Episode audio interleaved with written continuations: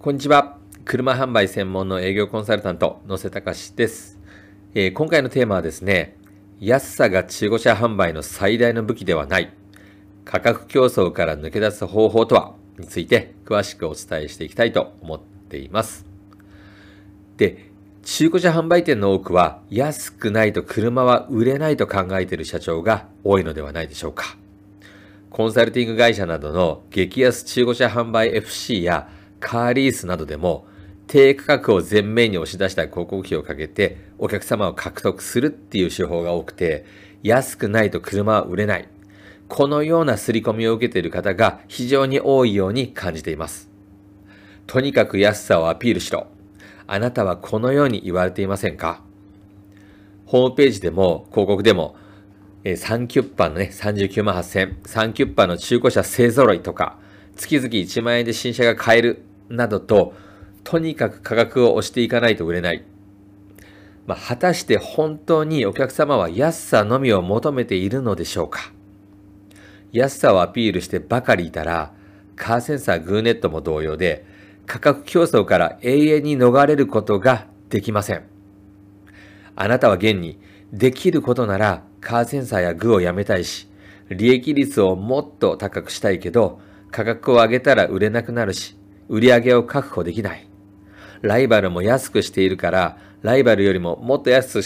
くしないと売れないのではないか。このようなことを毎日考えていると思います。常にライバルの販売価格が気になって、それよりも安くと考えていることは、ものすごく不安もありますよね。で、価格はもちろん車を購入する上でのお客様の重要な判断基準になります。しかし、そこだけでお客様は購入を決めているわけではありません。安さにも様々な考え方がありますし、お客様が購入に至る判断基準はもっと多様なはずです。もしあなたが価格競争から抜け出したいとお考えでしたら、今回のポッドキャスト、音声配信をぜひ最後までお聞きいただけたらと思います。で、価格をお客様が車を選ぶ判断基準にしているから、いつまでも利益が上がらないについてです。安さで勝負している車屋さんは儲からないのを分かっていながら、それしかないと安さでお客様に選ばれようとしています。安さは大きな武器になるんですが、それが大きな武器になるのは、安くしても利益がしっかり取れている場合です。つまり、数が多く出て仕入れ値を安くできる場合です。で、この時にはしっかり利益を取れる仕組みを作ることは可能ですが、最低でも10店舗とか20店舗とか作らないと難しいと思います。1店舗2店舗で安さで勝負しても薄利なのは変わりません。このまま続けてもね、ずっと薄利のままで利益は上がらないですよね。薄利の車を売るために広告費もずっとかかり続けるので、さらに利益を失ってしまいます。また、安さのみを選ぶお客様は、正直、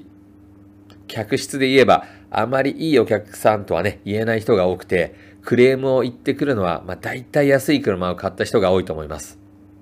それでも安さでしか売れないと思い込んでいるので、社員もどんどん疲弊していくと思います。お客様は皆さん、安さだけで本当に選んでいるのでしょうか？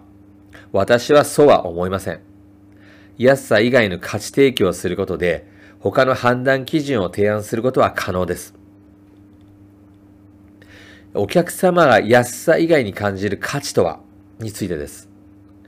お客様が車を選ぶ判断基準は価格だけではありません。価格以外にもライフシーンや安心、安全といった価格以外の価値があります。例えば、結婚して子供が生まれたことをきっかけにですね、今まで乗っていた軽自動車から、ベビーカーも乗せて、チャイルドシートも搭載しても狭くない車が欲しいと考えている人もいます。で、この場合だと、価格の前にまずですね、機能性がまず最初の価値になります。そして、赤ちゃんや家族を乗せて走るという安全性の価値も判断基準になるでしょう。機能性から考えると、車内の広さ、収納、乗りやすさ、などなどありますよね。で、また安全性から考えると、安全装備、安全性能、年式、保証範囲とか、ね、様々ありますが、このような価値提供ができると思います。ではですね、次にお客様の不満や不安の解消が、車を売る上での最大の価値になります。についてです。で、安さは高いから買えないという人への困りごとの解消です。ですが、車はある程度高いものだとお客様は最初から認識していますよね。であれば、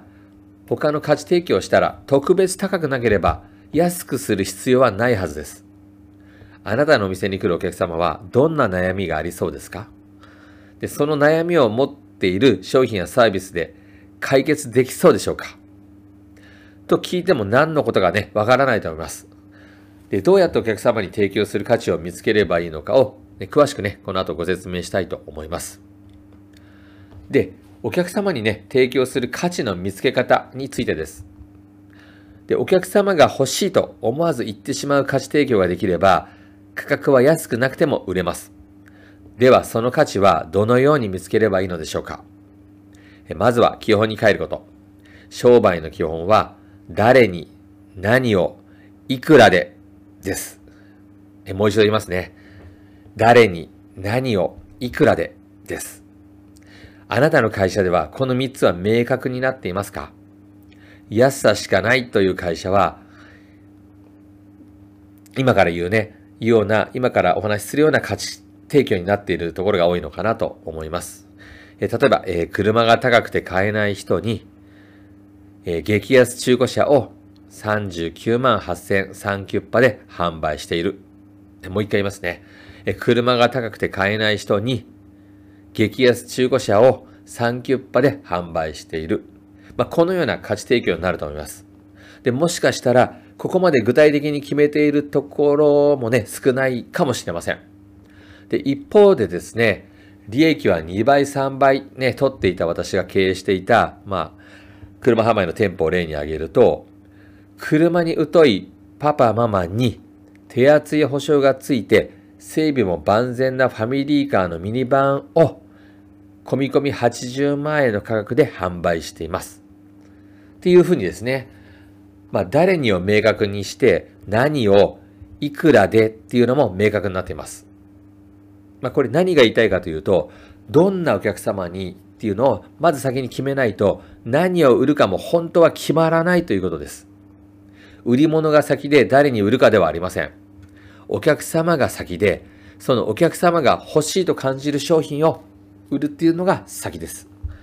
だからほとんどの車屋さんはどうやったら売るかになってしまうんですね。当然ですよね。誰に売るかが決まってないんですから、誰も欲しいと思っていない手持ちの車をどうやって売ればいいですか？っていうふうに変わりますよね。それがまさに売れない原因でもあり、お客様に価値提供ができない原因なんですね。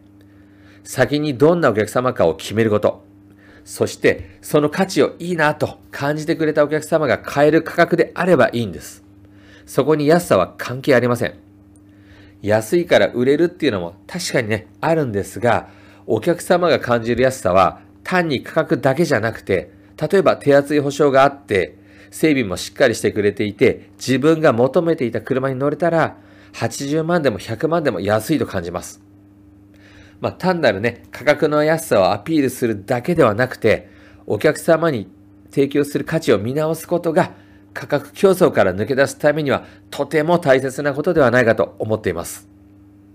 ということで、以上でですね、今回のポッドキャスト音声配信は終了になりますが、いかがだったでしょうか。今回のね、内容があなたのビジネスに少しでもお役に立てば嬉しいなと思っています。最後までご視聴いただき、本当にありがとうございました。それではまた次回お会いしましょう。失礼いたします。